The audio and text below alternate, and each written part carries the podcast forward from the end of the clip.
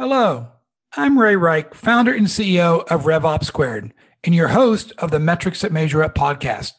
We talk to a wide variety of B2B, SaaS, and cloud thought leaders, executives, investors, and people just like you to discuss the metrics and benchmarks they use to make metrics informed decisions. Now, on to today's show.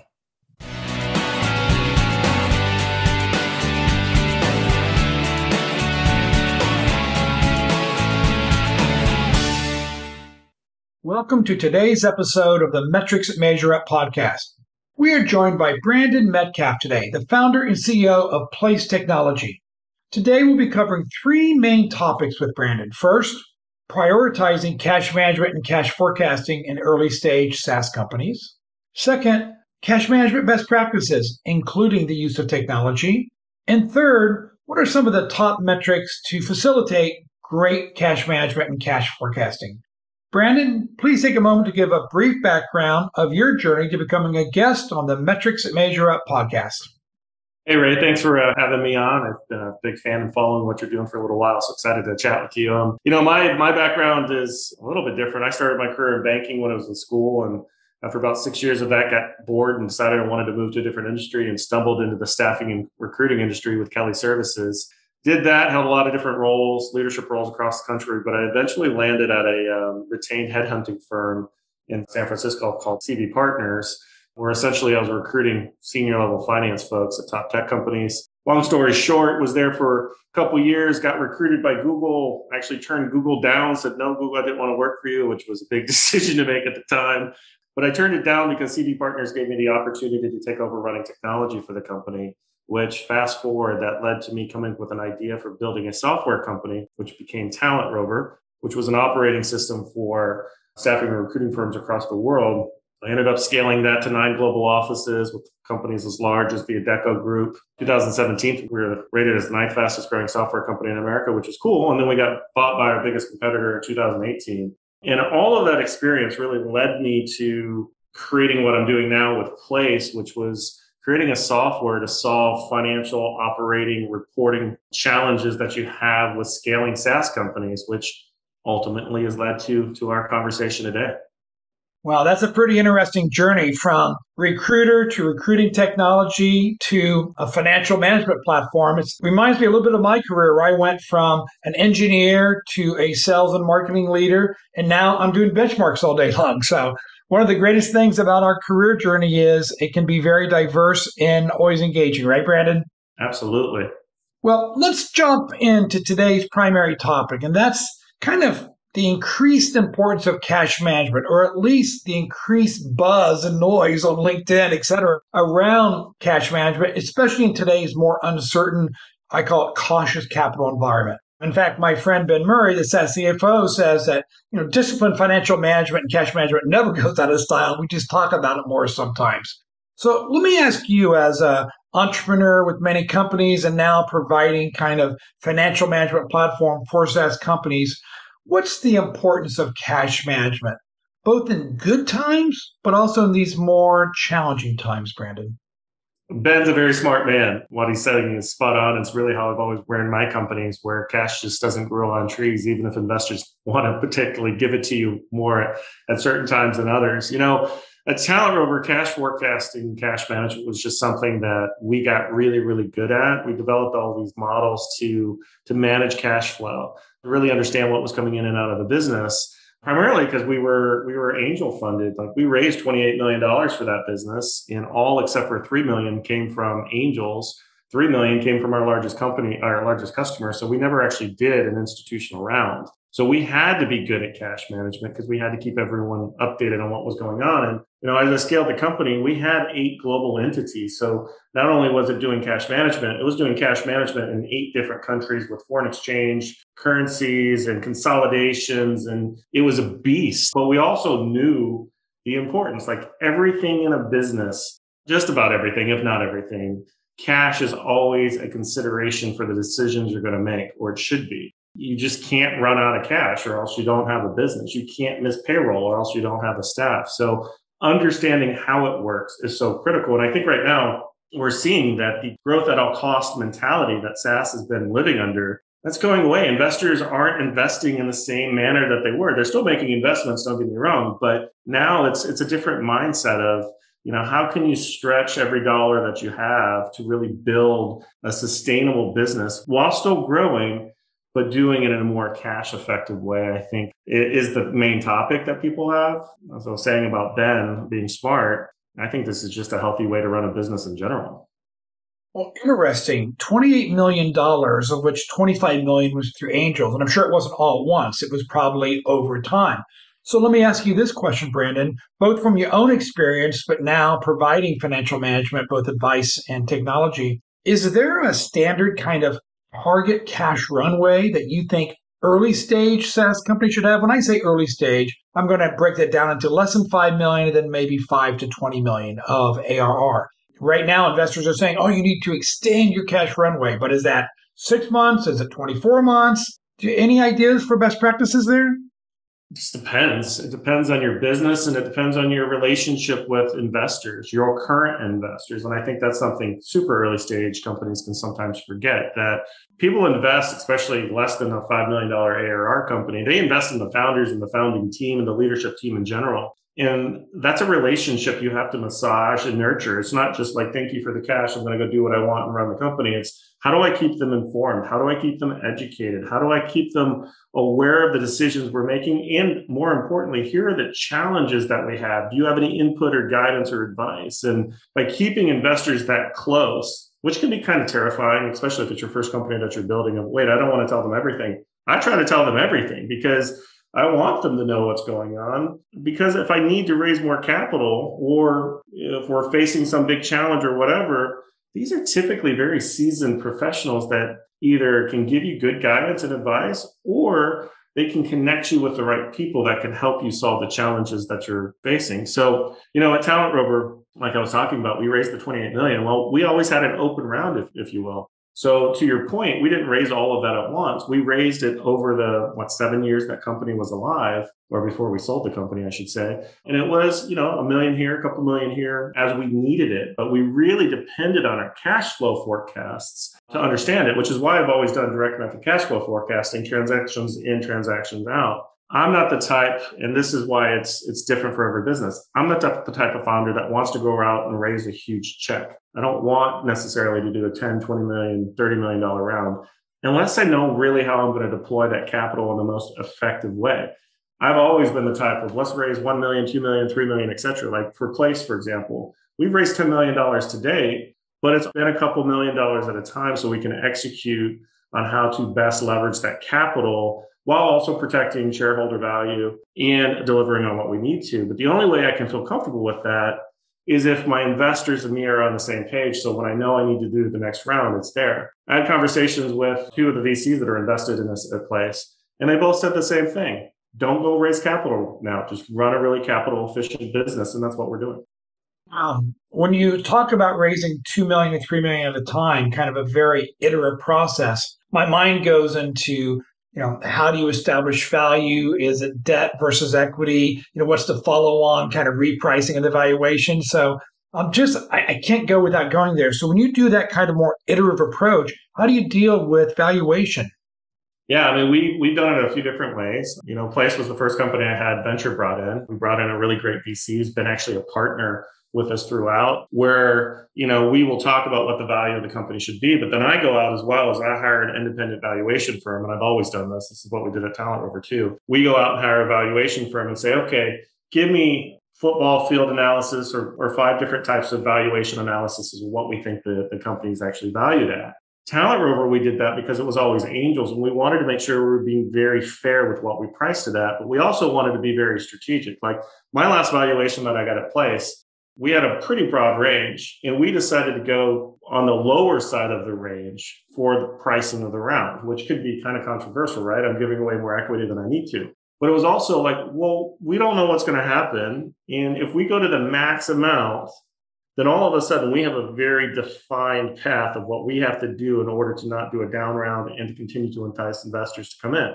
We decided to do on the lower end because we are confident with where we're going to go but we also wanted the flexibility to ride out what was potentially going to happen. This bull market that we've been in has been incredible for a very, very long time. Eventually, the shoe was going to drop. And maybe it's my banking background where I'm like, I want to be a little bit more conservative with this. And now we're actually set up really well because now when we do our next round, which will be in the beginning of next year, we have a different story we can tell because we're still growing at a great rate and we could achieve that higher valuation if we wanted to but now i have more flexibility as to what i want to what i want to accomplish I tell you, your crystal ball was pretty good to actually go on the lower end of valuation because a lot of companies now who went on the top end of valuation are having a hard time with what happens when I need more cash in the future and it's a down round. Do I have to change liquidation preferences? How does that impact previous investors? That was really forward looking, Brandon. But I got to go back to the main topic, which is cash management, cash forecasting. I want to start at the foundation, and that's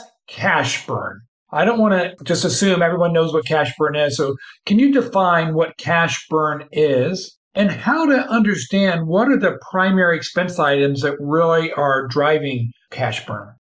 Yeah, I mean, and there's so many SaaS terms out there, right? You can get lost on just the jargon of what we're talking about. Cash burn, in its in its very simple form, is is really just looking at you know how much money you're bringing in versus how much money uh, you're spending to operate the business. So for early stage SaaS companies, you're almost always spending more money than you're bringing in. So that amount of money that you're spending in excess of what you're bringing in, that's the burn. Like how much cash are you burning to keep the company alive? One of the interesting things about the SaaS business model for years has been annual subscriptions.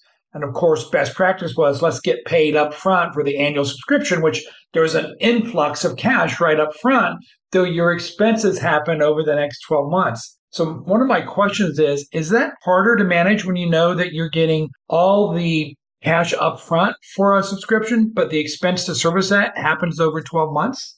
So there's some tricks here, right? So that annual payment, there's a reason why SaaS companies like to do that because you want all the cash in now because you're burning more cash than you're spending. So if I can collect more now, then I, I can balance that out a bit. It's the same thing with how you pay your vendors as well. It's like how much are you paying your vendors and when and what, what are you negotiating on that side? So it's not just money in, it's also money out. And that can be very challenging to manage. At, at Talent Rover, you know, we were doing all this in crazy spreadsheets and, you know, me flying around the world, literally two weeks a month, I was doing around the world trips, which was fun and exhausting, but uh, mostly fun. I would still spend 20 to 30 hours of my personal time on the spreadsheets. And our accounting team, we had a team of five to seven people. They were spending hundreds of hours updating this stuff because Again, we did direct method cash flow forecasting. So we were tracking transactions in and transactions out to actually understand what our what our cash balances are now and what our cash balances were going to be in the future. Think of it like managing a big personal checkbook,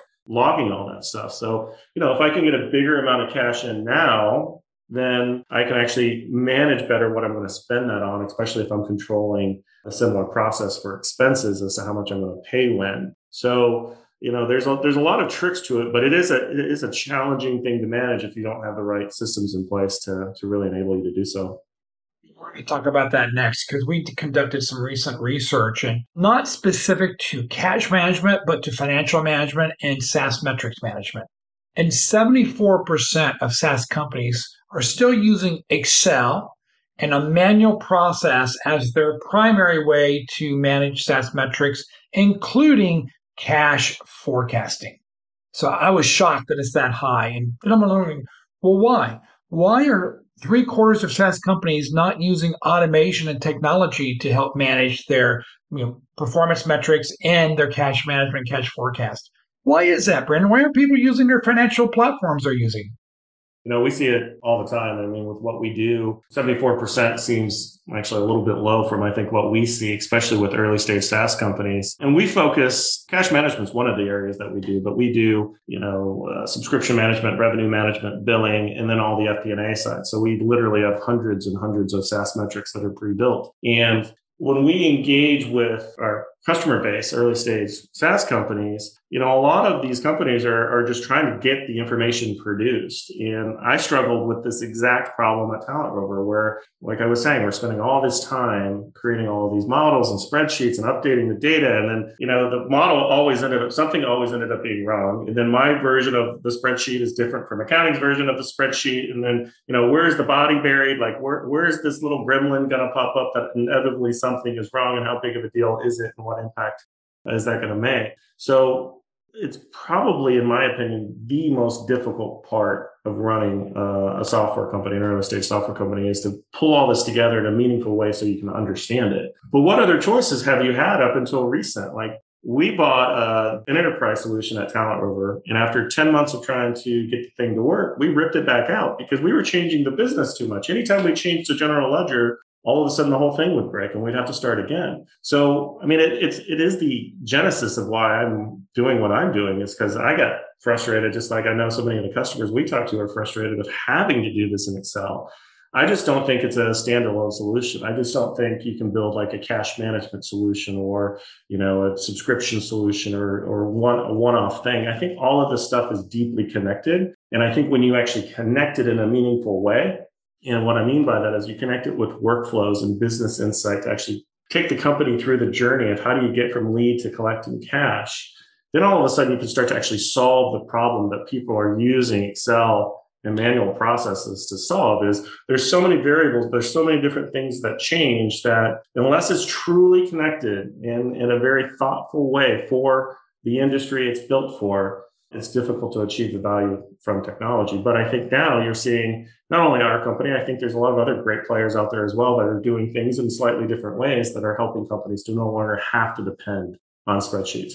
With a caveat, I don't think spreadsheets are going anywhere. Uh, going anywhere. I love spreadsheets. Like even though I'm a software that helps eliminate the need for a lot of their usage, I still do a lot in spreadsheets outside of the system because sometimes it's just easier to do simple things that don't require so much data gathering and so much connectivity. So I think we we've genuinely turned a corner with technology.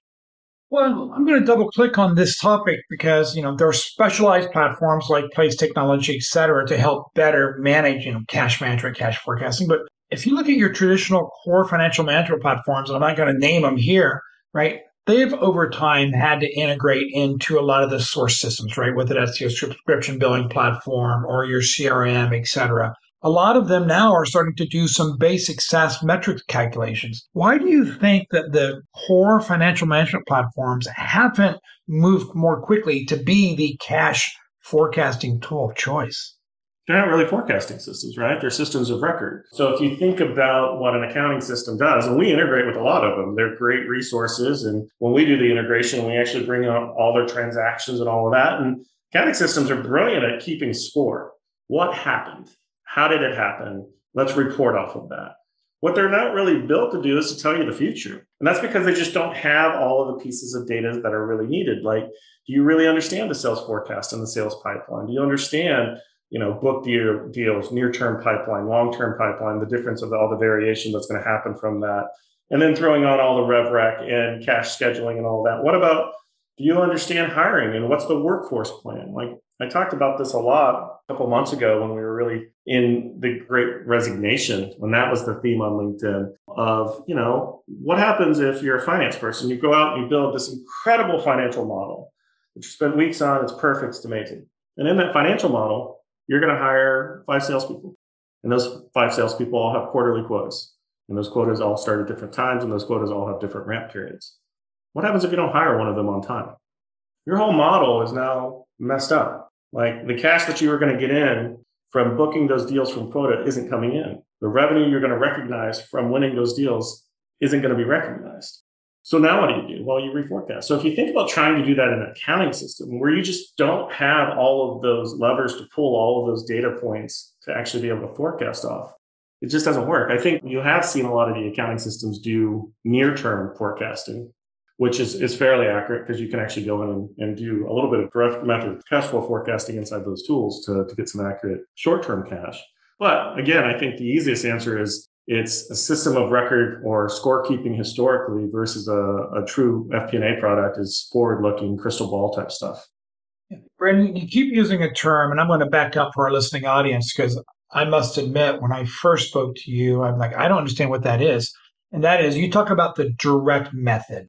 So, can you talk about what direct method is and what the alternative method is for cash forecasting or cash management? Yeah, this is kind of a funny story because I'm just like, I'm no different than I think any of our people that we connect with or sell to or that use our products, any of our customer base. At Talent Rover, we developed these spreadsheets, right? That we tracked every transaction in and out of the business from a cash standpoint. And then we looked at that and said, okay, well, this customer usually pays late. Let's go ahead and adjust their payment terms. Even though their payment term says 30 days, we know they're not going to pay for 60. And this vendor, like, they're cool if we pay late sometimes. We're going to go ahead and massage this. And we were moving transactions around in the cash forecast to get the desired cash flow that we wanted. This is direct flow cash flow forecasting. We're using transactions to actually generate the cash forecast. The other way of doing it is indirect, which you're using balance sheet balances, so your accounts payable, accounts receivable balance, for example, um, to predict when when cash is going to come in and out.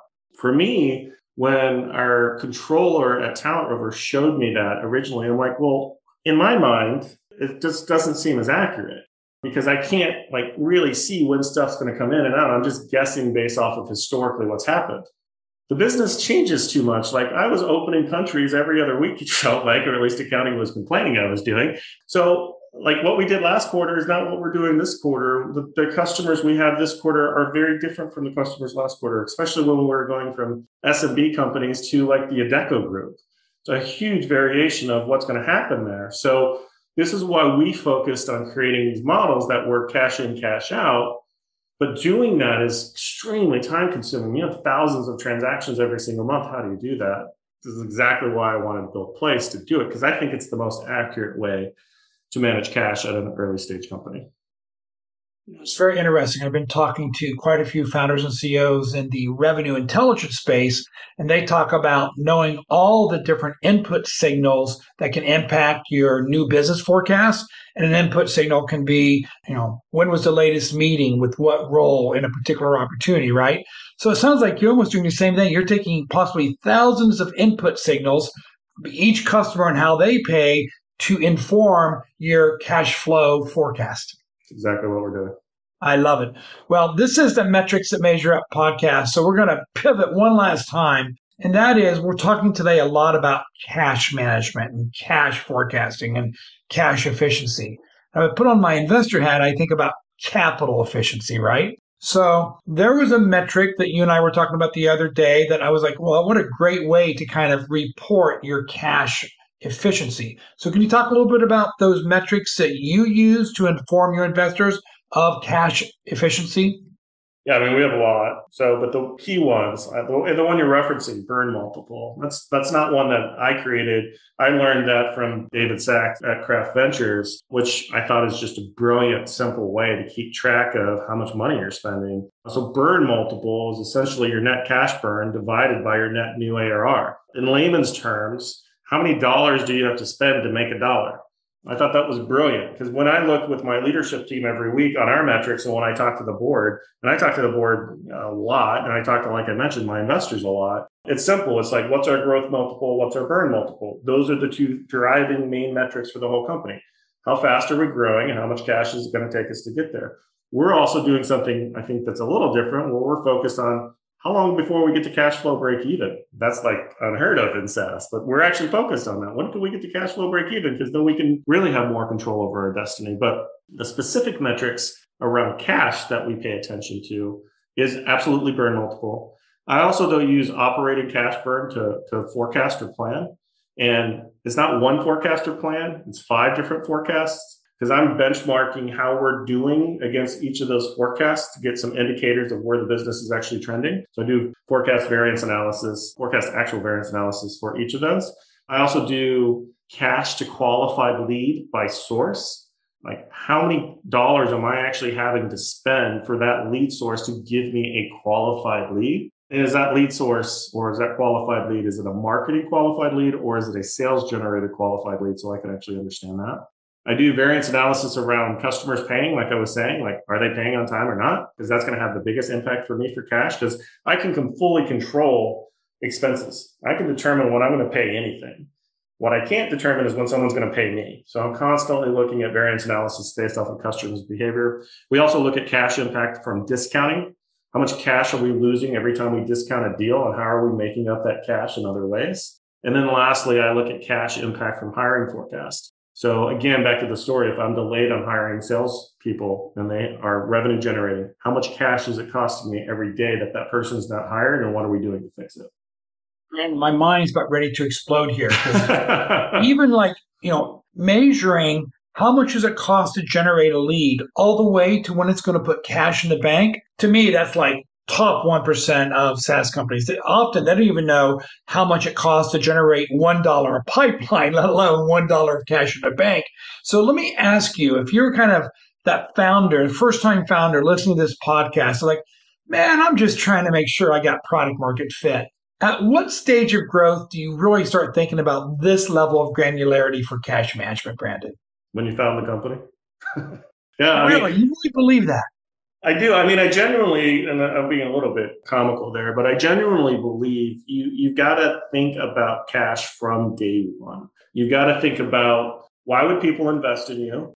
What story do you have to tell? Why should they like go along this ride with you? What are they going to get from this? I mean these are all important things for investors especially if you're if you're doing something new or, or if you've never created a, a company before where you don't have a track record to say look i can do this. So the better story you can tell and the sooner you can get your financial house in order as to okay what do i really think this thing's going to cost to build? What do i really think this thing's going to cost to go to market how can I benchmark if I'm actually spending money where I should be spending it or not? I think all of those things are important from day one. And, you know, it, it's not as intense on day one, obviously, if you don't have customers. But for, for Place, for example, we started building the product in late 2018 and we didn't even go to market really until early 2020. And we've probably invested at least 270,000 development hours or something like that on the core FP&A product. So I need to know where all that money is going. I need to know how to have that conversation with investors about, hey, this is where I'm spending your money and this is why. Which is why I say it's so important early on, but it's important for different reasons. It's important to build trust with the investors that you're not wasting their money, that you're spending it carefully. And that trust then helps you long term as you continue to raise money. Well, even though I think your vision is right on, my reality is when I talk to a lot of, especially less than 5 million ARR companies, even some of the industry standard metrics we've been talking about for 10 years, things like CAC payback period, CAC ratio, which both measure the efficiency of, and efficacy of customer acquisition, or gross and net dollar retention. Now, it's hard to even get them to do those correctly. But let me ask you if you're a founder and you're doing some of those basic SaaS metrics I just mentioned, are there three or four that you think are most important that have direct causal impact on cash forecast? Yeah, well, I think first of all, to your point, you've got to run your company. You can't just be doing metrics all day long. That's number one. But the only reason why you can do it now is there's technology that can actually help you do that stuff now. Because first and foremost, build the product, get product market fit, sell the product, make sure customers are really, really happy, and then everything else tends to fall in place. But don't discount this other stuff of not being important if you can find the tools to help you do it. For me, I think the main metrics, bookings ARR, so not recognized revenue ARR, they're different things. Bookings ARR is based off of sales. What's your bookings ARR? What's your compounded monthly growth rates from that booking ARR, both 12 month and six months? It gives you a really good indication of what is the revenue potential, where the business is going especially if it, it, tracks add-ons and reductions and churns and all of that, you really get an understanding of what is the pulse of the business. That I think burn multiple is another easier one to figure out instead of having to figure out all of these other crazy cash calculations because there's tons of them. I think burn multiple is a really simple one. I think logo retention is a really underestimated one, depending on your company, either logo retention or net dollar retention, depending on if you've got a lot of opportunity to upsell or cross sell or do that with products. A lot of times as an earlier company, don't. So logo retention is important. And then kind of the no brainer is runway. How many months of cash do you actually have? Like it's it's that cut and dry. And what are you doing to preserve that capital as long as possible? Hey, that's great insight. But Unfortunately, our time's already coming to an end. I could talk to you for hours about this, but I want the, the audience to get to know you a little bit more on a personal basis. And I do that through three quick questions. And the first is, you know, is there a CEO or company that you think is a must follow for fellow SaaS entrepreneurs today? CEO Bret Taylor at Salesforce. I think what he's about to do at Salesforce and has already done is going to shake up the industry. Like I believe it was his idea to buy Slack, which is still something everyone's getting their mind wrapped around, but I think is brilliant. I think what Henry has done at ZoomInfo and continues to do is phenomenal. You know, I met him way back when when he was doing DiscoverOrg and what that has become. Like we live in ZoomInfo. It's fantastic. Well, that's a, a nice segue to my second question is what tool should every SaaS company be using as they begin their scaling journey, not your own? We love a product called Convin, which there's similar products that compete with them, but the founders have been awesome. And I always love supporting other founders. So Convin basically records sales conversations and gives you a lot of analytics and all of that from them. So we've been using them, I think, since they started, and they've just been phenomenal to work with. I love those guys. So a conversational intelligence tool. Yep. Gotcha. And then last question. You know, a lot of recent college graduates are thinking about their, their career. And for those that are like, I want to be a great B2B SaaS founder, just like Brandon Metcalf, what advice do you give them now at this stage of their career?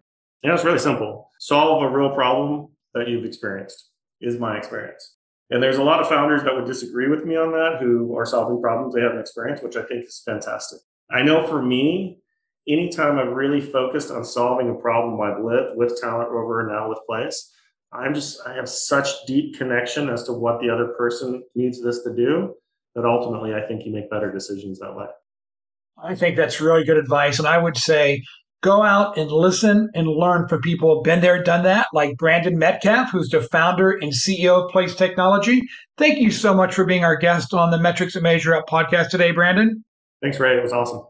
And for our listening audience, if you're enjoying the content and the guests that we have, it would mean the world to us to go ahead and subscribe to us on your favorite podcast app. Give us that five star recommendation and provide us any recommendations on how we can make this show even better for people just like you. Thank you so much, Brandon. Thank you for listening to today's Metrics to Measure Up podcast. If you would like to learn more about B2B SaaS metrics and benchmarks, please visit revopsquared.com.